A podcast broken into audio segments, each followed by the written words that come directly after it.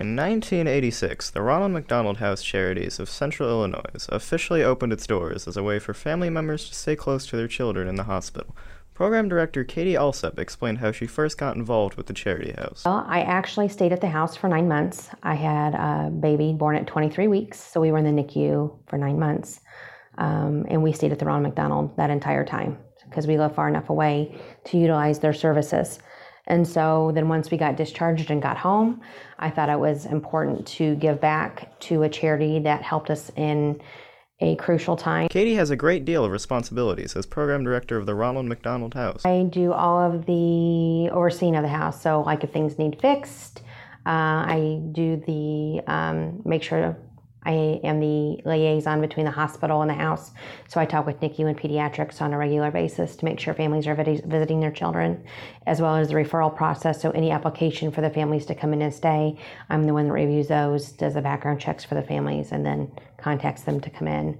Um, I'm also in charge of all the volunteers. The Charity House's primary purpose is to keep families close to their kids in the hospital, but they provide other services as well. The Ronald McDonald House Charities provides housing for families to stay close to the kids up until the age of 22.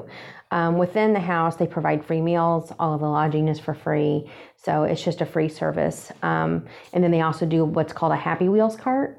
So they take a cart full of toys and uh, needs that parents may need over on the hospital floor, and they travel and they hand things out. Just another way to provide a service. The Ronald McDonald House's provide is immeasurable for many families. Just to have that monetary burden lifted is, I mean, because it doesn't, there's no um, salary that's needed to stay there. You can stay whether you have a million dollars or you have two pennies in your pocket.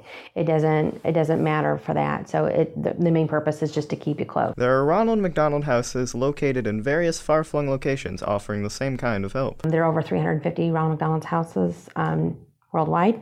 So there's one in Russia, there's in Mexico, and there is in China. I mean, they're all all over the place, and they're continuing to. The foundation began in Philadelphia. There was a Philadelphia Eagles player that had a sick child, and I think it was in 1977, and when he was going to the hospital, all these parents were sleeping in the waiting rooms, and he said that there's got to be a better way for this to happen to keep families close to their kids. Mm-hmm. So he partnered up with the McDonald's in Philadelphia, and that's how that started. Katie said there may be a bit of a misunderstanding when it comes to how the charity organization is funded. McDonald's Corporation, the foundation itself, doesn't fund the houses. Okay. So there's like a penny per happy meal that comes from us, things like that.